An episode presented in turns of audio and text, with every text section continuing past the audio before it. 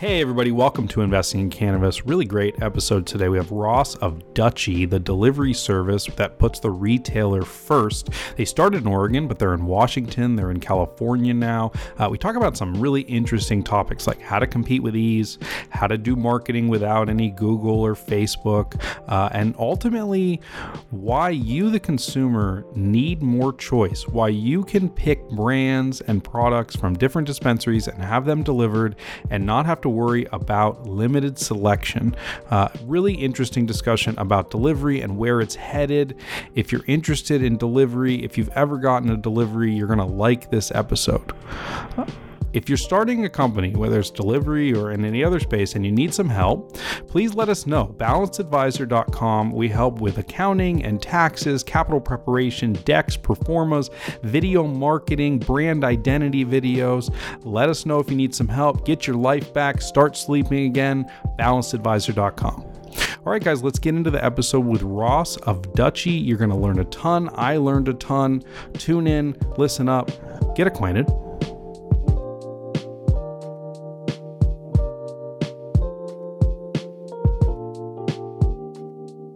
Oh, Ross, thanks so much for joining us. Really excited to have you. Welcome. Thanks for having me. I appreciate it. Yeah, let's get you started on an easy one. What is Dutchie? So, Dutchie is an online ordering service where we connect the consumer to the retailer. Um, so, consumers come to Dutchie.com, both on phone, mobile, and web, and they can type in their address, find a list of dispensaries that are available in their area, and then they can view their menus and place an order online for delivery or pickup. And then on the other end, for the retailer, we offer the retailer the tools for them to sell online. So they have their menu on their own website embedded through Dutchie as well as on Dutchie.com. And we are a kind of order generation tool for dispensaries.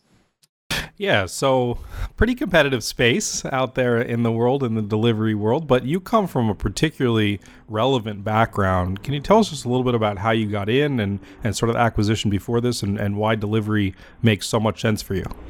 Yeah, so it's uh, it's a fun story. I started about 14 years ago in the online food ordering uh, space in the states, and this was uh, really early on. As we've all seen, online food ordering has grown to maturity and uh, mass adoption globally. But this was back in uh, at a time where there weren't, wasn't as many players out there, and it was a new emerging space, finding success in the states. And we really we we joined a group that had uh, found a lot of success and really had a knack for online food ordering and scaled from coast to coast in the states working in university markets. And we really learned a lot about the concept the model how to work with retailers and understanding what consumers wanted as far as an on-demand service goes so we, um, uh, me and my partner actually at the time moved to Canada. This was in 2008, and found Canada to be an untapped market. There was nobody operating an online food ordering service in Canada, and we launched Grub Canada. So it was Canada's first online food ordering service, and we quickly scaled the company coast to coast in Canada. Worked with uh, in all provinces thousands of retailers and restaurants, and uh, grew to see a quick adoption on the consumer side. I think that the consumers were hungry, pun intended, for a, a, service that they could order food online from multiple restaurants in their area, and that ended up being Grub Canada. So we found a lot of success there. Um, really learned the model and perfected it, and then we we the company was acquired by Just Eat, which is a global uh, giant in the online food ordering space. Yep. At the time, they were one of the largest online food ordering companies in the world and still are today. Um, it was a publicly traded company out of Europe. And uh, they wanted the Canadian market to, to kind of own outright the market. And we were the biggest player there. And there was a phenomenal acquisition. Um, and from there, I ended up kind of taking some time off and found myself in Oregon, uh, living a kind of a slower paced, uh, happy and healthy lifestyle here, and specifically in Bend. And then mm-hmm. fast forward a few years, in late 2015, cannabis went legal for recreational use here in Oregon. And as we all have seen, uh, what happens then is dispensaries are opening up on every corner, and there's lines out the door. There's a lot of excitement around the opportunity of the new space, and I was kind of part of that that uh, group there and was very excited and quickly decided the light bulb went off in my head which was let's apply that online ordering concept that we had done twice over from the states and in canada over the past decade to the cannabis space. And that's how dutchie was born. So you are the delivery man. Uh, what what's different about delivering cannabis than than restaurant food Oh, quite a bit. So um, there's a lot of similarities, uh, some which are identical, and uh, some that are very different. So, uh, for example, mainly what it is, I think there's two sides to it: the consumer and retailer. Um, and I'll answer both of them for you. So on the consumer side, I think what we there's a different value prop that we're offering the consumer in cannabis than we are in food. In food, it's strictly convenience. It's I know what I want to order. I know I want a pizza and I know what type of pizza I like. And now I need to pick which retailer, order it, and they'll deliver it to us. And it's a convenience play. Whereas in cannabis, I think we're offering more of an educational tool. The, the space, each dispensary's menu changes every day. There's so many new products that come in and sell out. And it's hard to just even know what inventory levels are at across all the stores. Um, so what we're really trying to do is answer two questions: is what to order and where to order. And you know, I think that with with you know, there's over 15,000 strains, for example, I think now, and it grows every day. So having the educational tool of Dutchie, an online ordering service that has a descriptive um, description for each product is from a photo, uh, effects, THC, CBD percentages, the type, if it's a sativa, indica hybrid. I think that's very helpful. So the ability to just browse all the menus in your area at your fingertips and to see all the products that they have real time inventory and then the granularity of seeing what type of product that is. Is it a sativa? What thc level? What cbd level is that? Let's look at a photo a description know the farm that it came from or the brand. That's really helpful. Um, and then on the retailer side the differences are, are, are mainly in the inventory. Um, again back on in food a restaurant has a menu and it typically doesn't change much over the course of the year. Um, where in cannabis, it's changing also often. So one of the ways we combat that is through POS integrations. We integrate with the top POS companies where your menu as a retailer is managed automatically on Dutchie, and you don't have to worry about uh, about inputting new menu items every day and removing sold out items every day. Got it. And can you search across multiple dispensaries and sort of all products on the platform? That's one thing I always wished that I could do with the delivery system. Yeah, yeah and it's also delivery and pickup. So just keep in mind. And we find uh-huh. a lot of we find so so yes, you can search uh, across the platform. Um, but not just for delivery, for pickup too. And we've we've learned that you know delivery is slow to roll out. So you know it's there's a lot of rules and regulations around delivery uh, from and, and then on the retailer side there's a lot of uh, infrastructure that they need to create to uh, efficiently support a delivery service. So we've found a lot of success and traction in just even the pickup space. And again i think the value prop goes to uh, the value prop to the consumer really lies in that again that educational tool which does still apply to, to pickup as well as delivery What's the mix like of pickup versus delivery orders? You know, it's hard to say because it depends on the state. So, for example, in Colorado or Washington, delivery is not legal. So we have 0% delivery, 100% pickup. Whereas uh, in Oregon, delivery is legal. However, it's it's very new and the space is, is slow to adopt it. Um, again, that goes back to the infrastructure needed by the retailer to offer effective and efficient delivery service. So um, we see it increasing every day, week after week, um, in, in favor of delivery. Um, but it, again, it's still at, at, this point, it's actually a majority of orders are through pickup. Mm-hmm. Got it.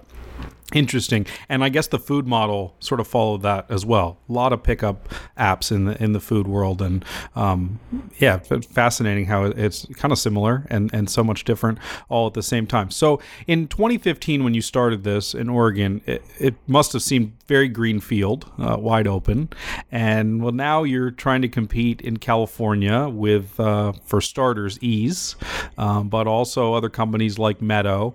How do you look at the landscape today? today, uh, and how do you compete? Yeah, so well, we didn't actually launch in 2015. That's when cannabis oh, went legal. No worries, and and we ended up launching a, a, beta in late 2017, and then really came out with our um, kind of polished product that was ready for the, the consumer market in, in December and early 2018.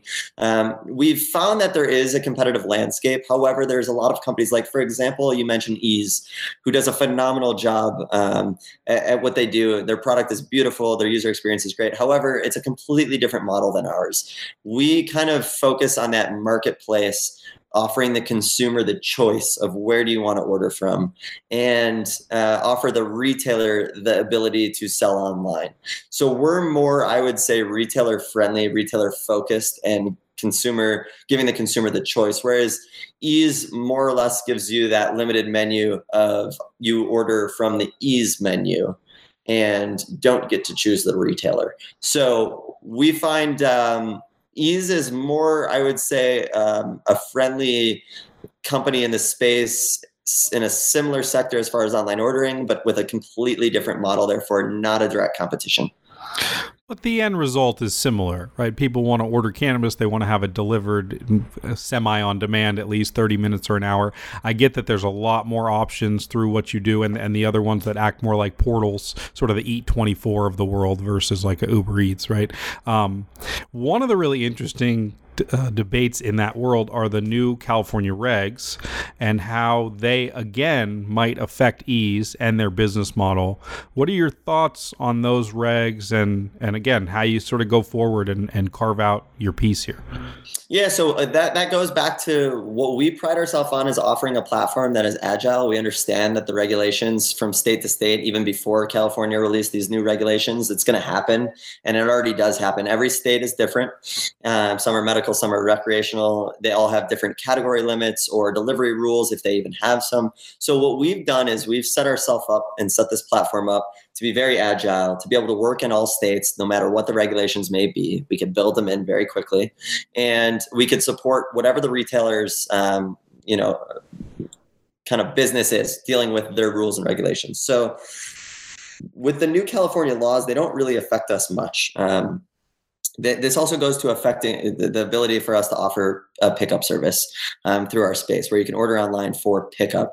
Um, so again, the, the rules and regulations just shift slight things in how we how we um, kind of manipulate our product for that market. Um, a lot of the rules and regulations actually are in line with our model. For example, mm-hmm. knowing which retailer you're going to order from, that's something that, of course, that our, our platform offers. Um, eh, so we, we haven't found that the rules and regulations in California have affected us much at this point. They're also very new. They're still in a temporary phase. They're not mm-hmm. permanent yet. And so sorry. And so we're gonna see how that kind of unfolds and adapt to it. But with the platform that we have, keeping in mind that it is an agile platform that is able to um, kind of shift with the rules and regulations that are presented, it, it makes it a bit easier for us.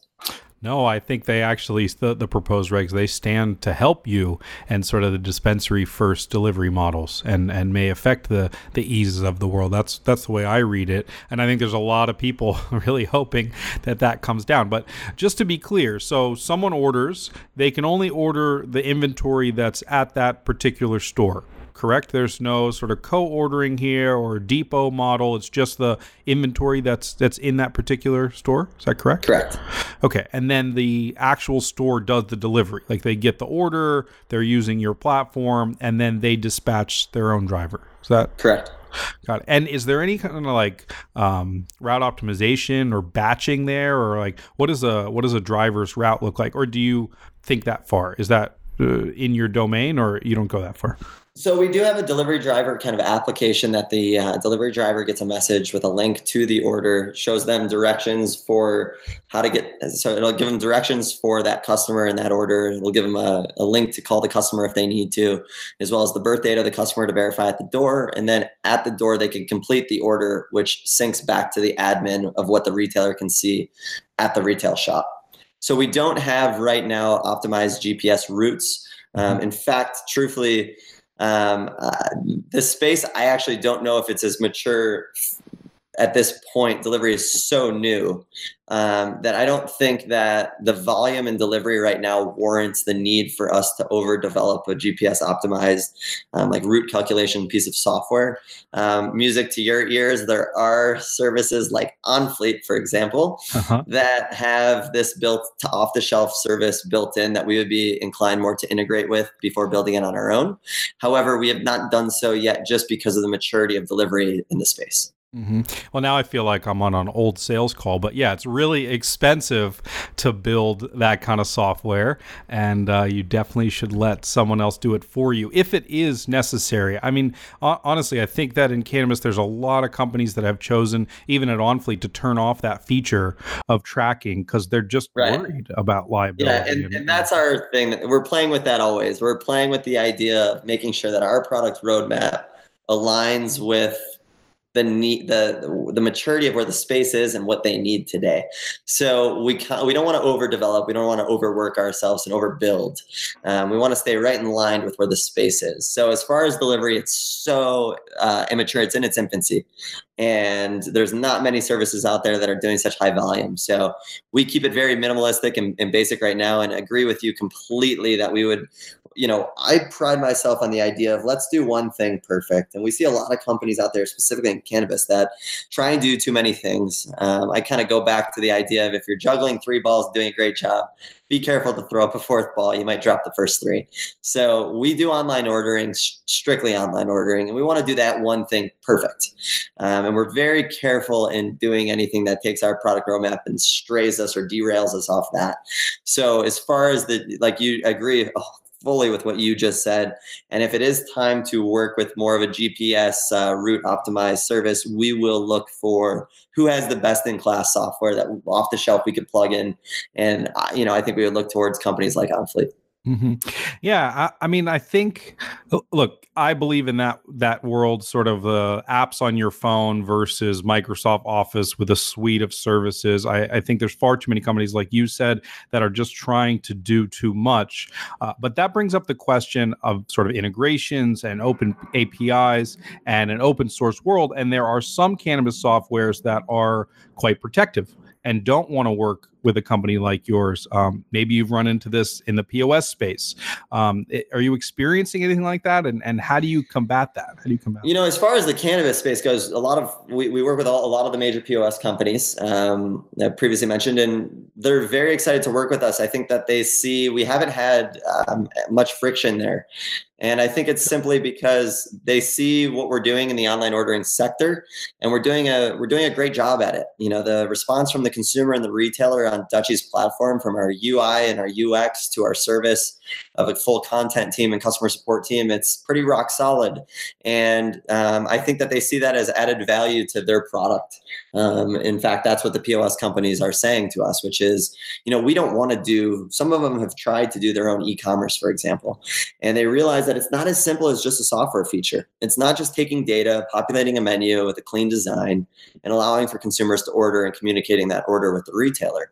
It's about what's under the hood, having a full content team that's making sure those menus are populated with photos, descriptions, effects, THC, CBD percentages. It's having a full customer service team, 24 7 staff to monitor every order, make sure that the retailer received the order and is okay and able to fulfill it in a timely manner, as well as servicing the consumer who might have questions on what should I order. So we don't have any friction on and have not experienced that up to, up to this point of companies that are not willing to work with us when there is a apparent synergy.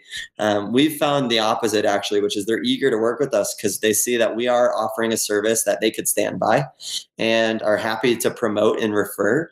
And likewise if we see a pos company and we do out there that are doing a you know a hell of a job and offering a product that we stand by then we're happy to co-pitch with them. Mm-hmm.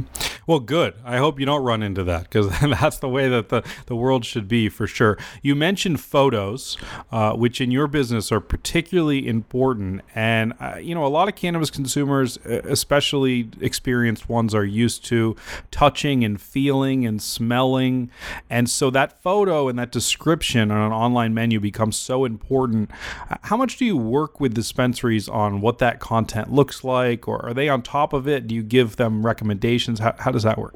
we have a full content team that services that completely for the dispensary so they're hands off and they don't have to worry about it what we do is we catalog every single product in every single state that we work in it's a huge task um, but we understand the importance of it and we work directly with the vendors to receive professional photos descriptions effects potency levels as well as the type. And uh, therefore, you'll see on Dutchie that all of our products are uniform um, and you know not only look good but have the proper information to give that consumer that buying experience and that education level that they need to make that buy that purchase. Um, just have an educated you know purchase there. Got it. Got it. That makes sense with the um, with the brands right Correct. not not with the retailers that's that's Correct. definitely makes sense too um, okay so let's talk a little bit more about California and sort of new markets here. What's the playbook look like? How do you expand? What's the marketing strategy when when you come somewhere new? So we do a lot of as far as well. There's two sides to it. One's the sales and one's the marketing. Um, they kind of work together. So um, you know we have our account executives on the ground floor, um, kind of pounding the pavement, reaching out to new retailers, demoing our product and service, and signing dispensaries every day. Um, we have a lot of dispensaries coming to us now um, after they've heard you know good things about the product and service or seen it kind of in action with some of their competition or other retailers they reach out to us and we bring them onto the platform. Once we do we do a lot of in-store marketing campaigns with them. Um, so when you walk into the dispensary you'll see a lot of dutchie um, kind of incentivized dutchie material to get that customer to order online. We also embed our menu into the dispensary's website, where we see a lot of traffic coming from that mm-hmm. um, as well. And then we do a lot of traditional advertising. You know, there's a lot of direct mail campaigns that we'll run. Uh, we look for any marketing initiative that's scalable and that we can quantify and you know bring data back where we can analyze that data to understand what our metrics look like. Simply what is the cost per acquisition of that customer compared to what is the LTV, the lifetime value of that customer? And if that formula makes sense, then we know that we have that winning model here. And this is a, a marketing kind of initiative that we're we're going to stand by and continue to pursue. It, it, unfortunately, in the cannabis spaces, I'm sure you know, uh, you can't advertise on the, the typical social media outlets. You know, yep. you can't advertise on Facebook or Instagram. You can't advertise through Google, through search, through AdWords, which you know back in the food space was one of the biggest channels of acquiring new customers and it was quite very scalable and you could quantify that you gather the metrics and the data you know down to the penny that you're spending which is so invaluable mm-hmm. um, it's far better than throwing up a billboard which is a couple thousand bucks a month let's say and you have no idea how much traffic you got from it no clue. so yeah. you know it's a it's a tough thing obviously and this is you know a positive and a negative and of course let's stay optimistic here right so it's a barrier to entry for other players. You know, sure. this is kind of the the brutality of the I would say of the cannabis space and the hoops and the hurdles that we go through as a service in the cannabis space today it goes back to the positive negative. It's negative because it's not as easy. It's a positive because there's a huge wall and a barrier to entry. You don't have the big players coming in, and it allows for the best product to really win out instead of just the person who, you know, spent the most on Google AdWords, for example. Yep. So, yep. you know, I'm actually a fan of it, and I it's like almost hard to say, but uh, you know, it, it gives us companies a, a big head start, and it says, hey, the product has to win and mm-hmm. that is truthfully, I think, how it should be. So, you know, the retailer looks at the product and decides who's best in class and goes with them. And then as far as for the consumer to learn about the product, you have to be, you have to have measurable, scalable um, marketing initiatives that that work with the confines that we're we deal with. So it, I think it's kind of a fun problem that we always brainstorm and have to overcome. I love your positivity. Does it ever feel like uh, like 1985 and marketing and cannabis right now? Well, you know, I was born. I was born in 1987, so no. Me too. I, uh, that's why I picked a date before I was born. Uh, yeah, no, but the billboards and the bus signs, and it's like, but, wow. Yeah. yeah. you know, I will say, like, I launched online food ordering far before Apple existed. That, that iPhone existed before an app existed. We were sending orders to uh, restaurants on fax machines, and mm. we dealt with the issue, the same issues. You know, we had to find those grasswork, super traditional ways to advertise, and you know, it uh, it's not necessarily a bad thing. So Cool. So advertising, uh, regardless of the medium, costs money. Uh, and you did recently, you closed a $3 million raise with Casa Verde and I think Kevin Durant's arm.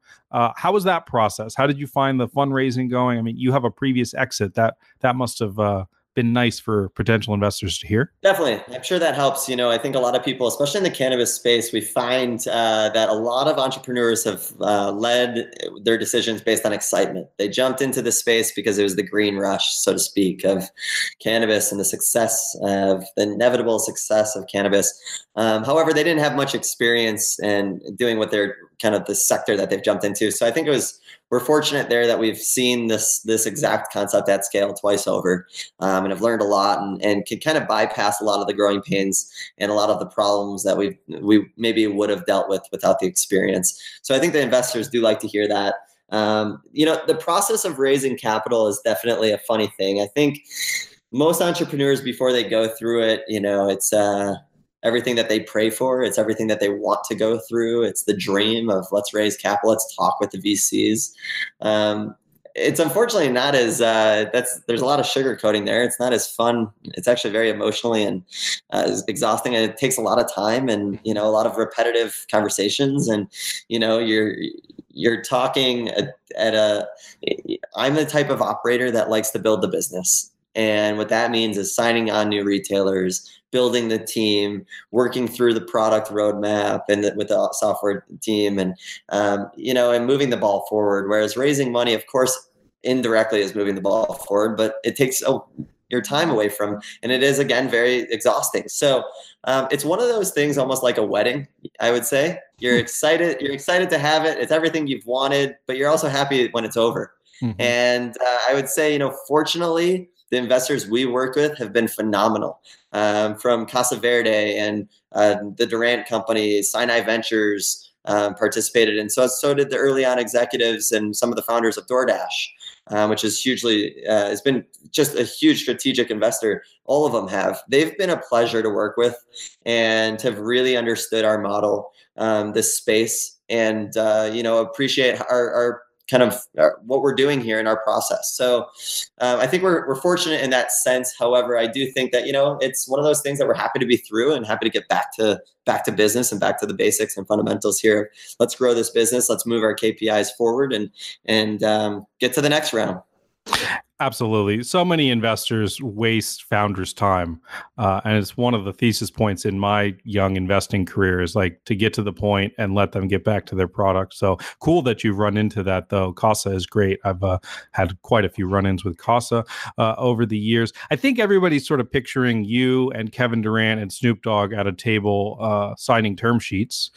is that like part of the deal? Do you get to meet with them? Are they aware of you? Or, you know, oh, I'm, sh- I'm sure they're aware aware, of course. Yeah, I, I, would hope that they're aware as it's uh, you know their funds that they're behind, and it's it's you know watching where their investments go. Um, no, I definitely did not sit at a conference table and sign paperwork with Kevin Durant or Snoop Dogg. I'm sure, um, you know, and and that's truly it's it's not what it was about for us. The the people at the helm of both of those funds, you know, Casa Verde, um, oh, Yoni. the guys at the helm there. Yeah. So Yoni and Karan, they're phenomenal. It's a breath of fresh air to speak with these guys. They understand not only that they understand consumer tech at scale, the business model, the process to get there. They understand capital and how it, you know, how it contributes to that. They understand the space extremely well, and they have a bunch of network, you know, a huge network and a bunch of resources to connect us with, and that's been the value. So, um, you know, it's great to work with those guys. And uh, but no we don't work as closely with specifically snoop dogg or kevin durant as maybe one would think. Mm-hmm. yeah i'm really good friends with pranav the founder of trellis and he's still waiting for his snoop dogg meeting i think after casa invested. Um, cool. Well tell me a little bit about the team. How big are you now and what do you need to hire? What, what's next yeah, so we're the team's at 14 today, and we're actively and always will be hiring. Um, I think the biggest part and the easiest way to win the championship is to have the best team. You know, I credit all of our success to the team. It's no one person that can do everything, and in fact, if you think that way, it's usually the downfall. Um, and that's actually a tough concept. I we all struggle with is kind of relieving the reins and and passing on some duties to others. And fortunately, I have a phenomenal team behind me. A lot of people that are experienced in the space. Uh, we look to hire people from the space, you know, from uh, dispensaries or brands or services like POS companies that exist today. So they have, you know, the cannabis space is so interesting, it's so unique, and it's very hard to teach. So having that experience in it really helps. Um, where we kind of divide our team at this point is we have four sectors i would call it of the team. We have our software team which is hiring software engineers to build product um, for an ever you know an endless uh, product roadmap that we'll always have. We have our content managers which we've spoken about um, which is you know cleaning the the menus up on a daily basis uh, working with the brands to populate those menus with professional photos, descriptions, and all the other um, aspects that we talked about. It's customer support. We briefly mentioned that. It's making sure that our dispensaries and our consumers are supported throughout the entire process, making sure that every order is confirmed, tracked, and, and fulfilled, it closed out in a manner in a you know a timely manner. And then uh, it's also sales, of course, which is another thing we we briefly mentioned, and making sure that we are out reaching out to as many retailers as possible and getting our product into as many retail shops as we can. And um, those are the four sectors that we're working on today.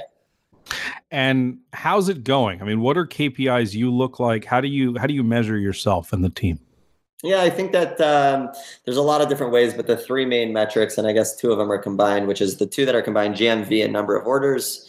So that's kind of interlo- intertwined as in the same, and then the amount of dispensaries we're working with. And we're seeing a phenomenal growth right now. Uh, we've actually doubled in size of last month since our raise, and uh, we see you know uh, some exponential growth in the coming months. Give me a range, if you could. How how many deliveries are you talking about a month? You know. Well, so so so we're, we're doing in the low, you know, in the seven figures in our GMV. Mm-hmm. Um, it's not just deliveries. Again, it's pickup and delivery. Right. Um, and we're you know over 100 dispensaries now on the platform. Got it. And how do the economics vary on pickup versus delivery? So the economics, um, our service actually right now to the dispensaries is completely free. So okay. we're we're we're after we want to prove to our the dispensaries and the, our retail partners how our service works. We know that they're going to love it. Um, so there's we create a frictionless kind of approach to the dispensary, saying we just want to prove it to you, um, you know, and let us let us prove it to you, and then we can structure something that will work for both of us. So the the economics on our end, as far as our revenue, it looks the exact same for pickup and delivery. Got it. And how long is it usually that they sort of are on the freemium before they upgrade? Yeah, it depends on the dispensary. We go dispensary by dispensary on that. Got it. Okay. Uh, well, that also requires some money. So good thing that you uh, raise some money to sort of uh, achieve that, execute that model. Um, Absolutely. yeah. Let's talk a little bit about sort of the future here uh, and what delivery looks like. I, I think delivery is going to become an increasingly important part. I mean, if you see uh, certain regions, they don't want to have stores. Uh, the the stores that do exist are very crowded. There's long lines. You sort of feel rushed. Uh, you know, how much of this industry is going to be done by delivery at scale? You know, give it another two or three years, something like that. So I think the answer just changed when you said two or three years. Let me say, I think that you are correct. 100% in time delivery will be the majority of orders will be done through delivery. But in 10 years. In 10 years? Is, correct. Similar to in the food space.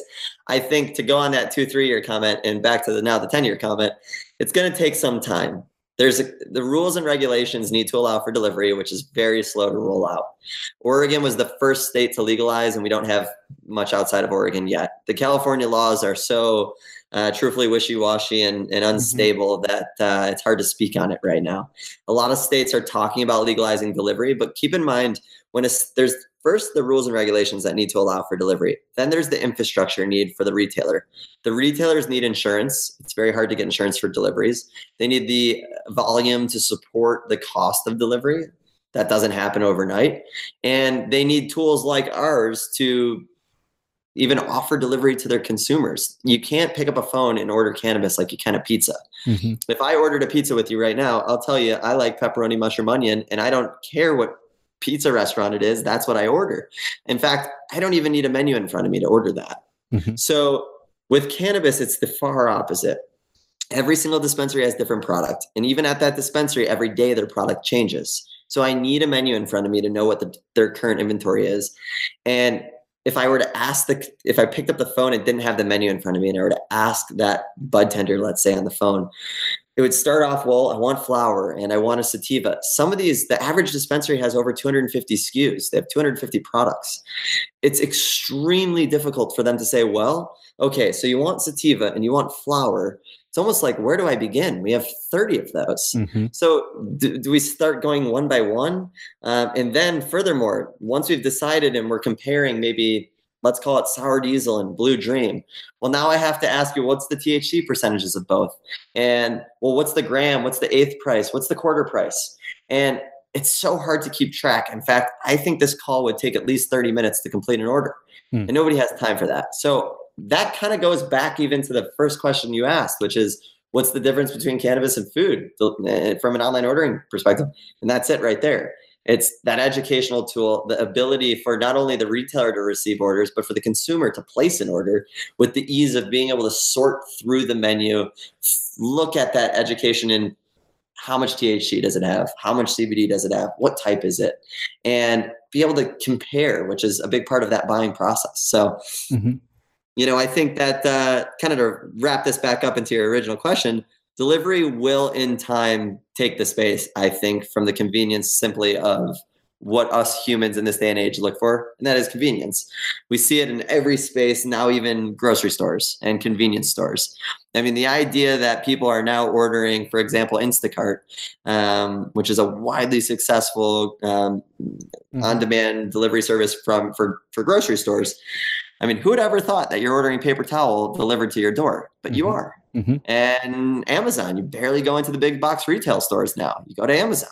You, you took know? the next question off my tongue. In I the, mean, in the next 10 okay, let's let's use your 10 year analogy, put ourselves in that space and 60% of all cannabis is sold in delivery.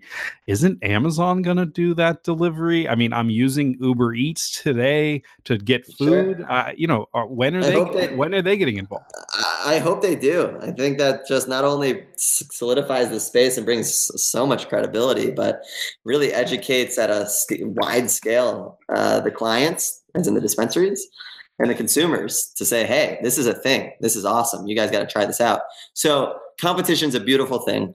We welcome it. You know, it's mm-hmm. again, it's powering and educating the space. It's bringing credibility and solidifying that this is a sector that's here to stay. That there is value in this sector. That online ordering is a great thing. You got to try it.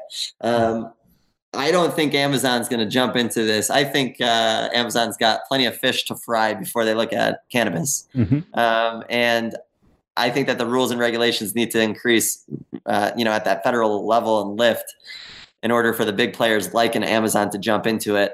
I think that by the time a player like Amazon jumps into it, I would hope that companies like ourselves, services like ourselves, like Dutchie, have had a long enough time to really solidify a market share um, and kind of a space in the market that the big players are going to come in through most likely acquisition.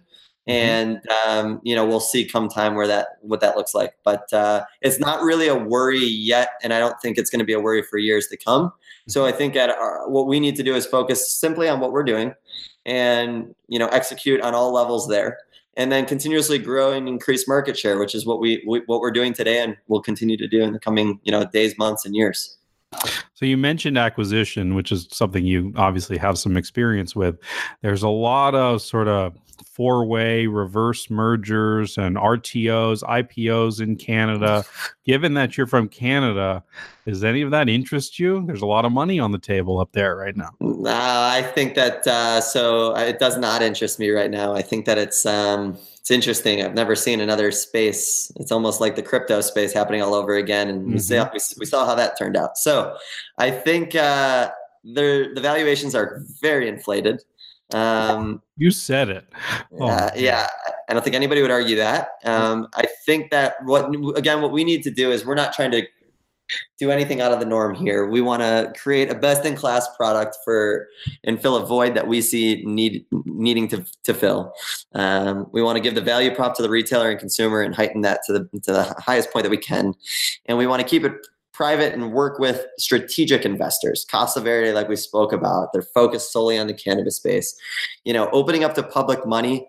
Um, sure, that's going to bring us a lot of money. However, a great product and a great service will as well and that's what we're here to kind of to fulfill. So we know that you know i've i think it's a very safe uh, assumption to say capital should never be your problem. If you execute on the business model and the product that you've set out to to you know to fulfill and, and do then and you succeed then the, the capital will be there. And you know, opening up to capital market to public markets does not is not something that I don't think we need to do, and something that we're focused on at all right now. Well, chalk one up for U.S. private investors. That's uh, that's music to my ears. Uh, yeah, yeah. There's, there's a lot of bullshit happening up there. To to be, yeah, it's a little little crazy. Yeah, it's a little crazy. Um, okay, let's switch gears a little bit here. I kind of like to connect your business with who you are as a person. Uh, given that you know you you have a delivery company, how has your relationship changed with cannabis since uh, since starting this? You know, so I've always been an advocate of cannabis. I've always thought that it, you know, gave multiple benefits from the health side to the social side, um, you know, to to consumers. I've always thought that if you normalize it, then the people that should and want to smoke it can or consume it can, and the people that shouldn't won't. You know, it's it's it's similar to you know anything else out there. It's similar to the idea of sugar in the grocery store. I don't like flaming hot Cheetos, but they should exist in the world. Exactly. If you don't want to eat, because Cheetos are so normalized. Yeah. when you go to the market if you don't want to eat them, you're not going to eat them. However, if Cheetos were illegal, and this is a funny analogy, but I like it, so we'll go with it. You said it. If Cheetos were illegal, there would be this stimulation and this adrenaline around getting Cheetos, and you mm-hmm. might try it. Mm-hmm. So I love the idea of normalizing it. Um, I think it's only beneficial. It helps in all facets, including even the tax dollars that we're bringing in at a state, federal, and local level um, from cannabis. And now that it's regulated, we know where our plant came from. We know what's in it. It's tested. It's lab approved. That's a beautiful thing. Um, we've seen a lot of you know benefits from like uh, you, you know the opiates uh, rate decreasing when federal you know or when legal recreationally legal yep. states come online. Um, so it's nothing but I think we've all seen. It's fair to say and assume that we've seen nothing but positive things out of the legalization of cannabis. Um, now, I, as a consumer myself, um, what's changed with me as especially from when it was illegal to now legal is there's been so much so many studies done and it's really opened up all of our minds to those benefits so it's overwhelming the response we see from our consumers on a daily basis saying thank you for being here. You know i am a you know i deal with ptsd and you know i need my cannabis or my medicine. And you know your service provides that an easy way to to to, to receive that and access that. And that kind of just warms you. It gives you that feeling of you know you're doing something more than just creating a service or a business here. It's it's really helping people. So I think that the biggest change for me is definitely that. It's seeing how the space through legalization and and um, our service has really benefited so many outside of just getting them cannabis but the benefits that they're receiving from the cannabis and we are kind of indirectly or directly i could, could say providing that to them um, so that that's been the biggest change for me and my outlook on what cannabis is today and what it you know where it's going very cool. And how about you yourself? Do you like flowers or concentrates, edibles? What what are you into? Yeah, you know, I so I, I tend to consume, but not as often as maybe one would think. Um, mm-hmm. you know, it goes in waves. Maybe back in the day and in, in younger years, I used to more. Um, I think that it's important to kind of stay up on the space um, to understand the products that we're offering and the brands that we're working with. Um, I appreciate being able to talk with them about the products, and you can't really do so unless you've tried it. Well, you can, but it's much more honest and, and uh, mm-hmm. reputable if you've tried it yourself.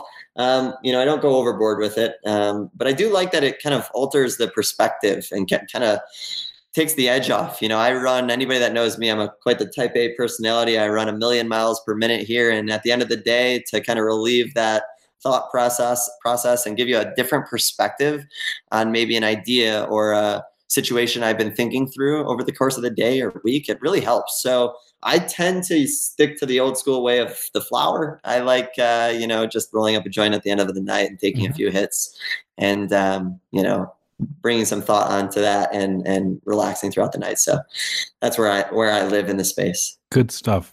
Uh, how do you stay informed when you get up in the morning? What do you read? What, what's the go-to? Yeah, so that's a great question. I personally love Crunchbase. Um, I love the daily. It's a quick mm-hmm. snapshot of what's happening. I'm fascinated by not only cannabis but business and capital and, and how it's how the spaces are moving.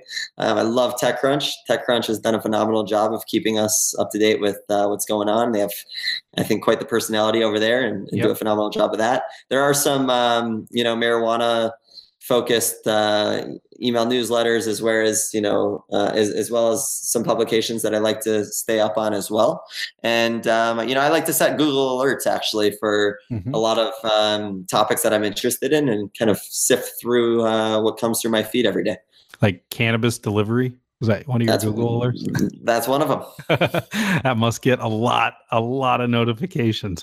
You know, um, there's there's some beautiful podcasts like investing in cannabis that'll really keep you up to date as well. Well, thank you for saying that. Yeah, we we uh, have steered away from sort of the real time news and and prefer the sort of in depth interviews. But yeah, that's uh, that's nice to hear. Thank you for saying. Yeah, well, you know, it's it is. It's a good it's a good look. You know, it's it's one way. Like for this for this podcast right now, it's to actually hear the founder or whoever that you have on the show talking at a more personal level instead of kind of coming from an editor at a large publication and and yep. translated. So it's it's nice. Yep. Yep. Awesome.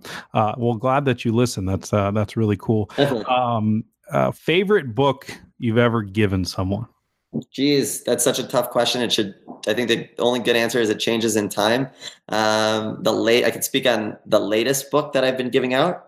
Um, well, there's a couple. So me personally, I really enjoy right now Reid Hoffman's Blitzscaling. Um, it's like music to my ears. It's everything in its exact approach that I like to take with my business, mm-hmm. and it's perfect for our model. If you've read that, if you haven't, I encourage it. Mm-hmm. Um, you know, with our customer support team, I encourage delivering happiness by Tony at Zappos. I think that mm-hmm. everybody that knows him indirectly or knows that he has built a business based on customer support, and it's one of the most important things in a business like ours. Yep. Um, but yeah, so I guess those two books kind of stand out to me. Um, I'm a big fan of Malcolm Gladwell and his philosophies. Adam Grant um, has done a phenomenal job with uh, the originals, option B, give and take of understanding more of the psycho- psychological level and of, of business and teams working together. Um, so those are just to name a few. I guess that that was a good list. That was a, there's, there's, yeah. There's a lot there. Yeah. Well, Ross, this has really been a pleasure. Thank you so much for joining us. Uh, I'll give you a second to to pitch, plug whatever you want. Are you hiring for something specifically? Something you're looking for? A partner? What you know? How can we help? Yeah, so uh, no, I appreciate that. Thank you for asking that. So we're always hiring. Yeah, anybody that uh, is listening to this or catches wind of this, who's interested in our concept model and things that they could bring va- add value to the and bring value to the table, definitely reach out. Um, you can contact us on our website. We're happy to speak with you. And if you're a good fit, we're happy to welcome you to the team and um, enjoy growing this platform. Um, you know, on the consumer side, I would say check out Dutchie.com. Um, type in your address, and you can see all the the retailers in your area. We're growing always, so continuously check back to see who we add on, and try online ordering. You know, it's it's a really fun um, process and experience that we're offering you guys to check out all the retailers in your area, all the dispensaries, see what they have, with with a beautiful menu in front of you and place an order online and you'll be able to skip the line and your order will be ready right when you get to the dispensary or try ordering it for delivery and it will be delivered to you. It's quite convenient. And then on the retailer end, if you're a dispensary listening, um, you know, give us a shout. We would love to show you our service and give you a demo. It's something that, you know, I think that you'll really like and enjoy. Being able to sell online is a huge space that shouldn't be avoided or overlooked. Um, we're bringing, you know, dispensaries a lot of volume in, in business. Um, it, and it's just incremental revenue and additional orders that we're happy to help promote your business and, and fulfill your needs. So yeah, yeah. And thanks, Brandon, for having me. I really, really appreciate our conversation. Absolutely. Truly a pleasure. Thanks again for joining us. Yep. Thank you.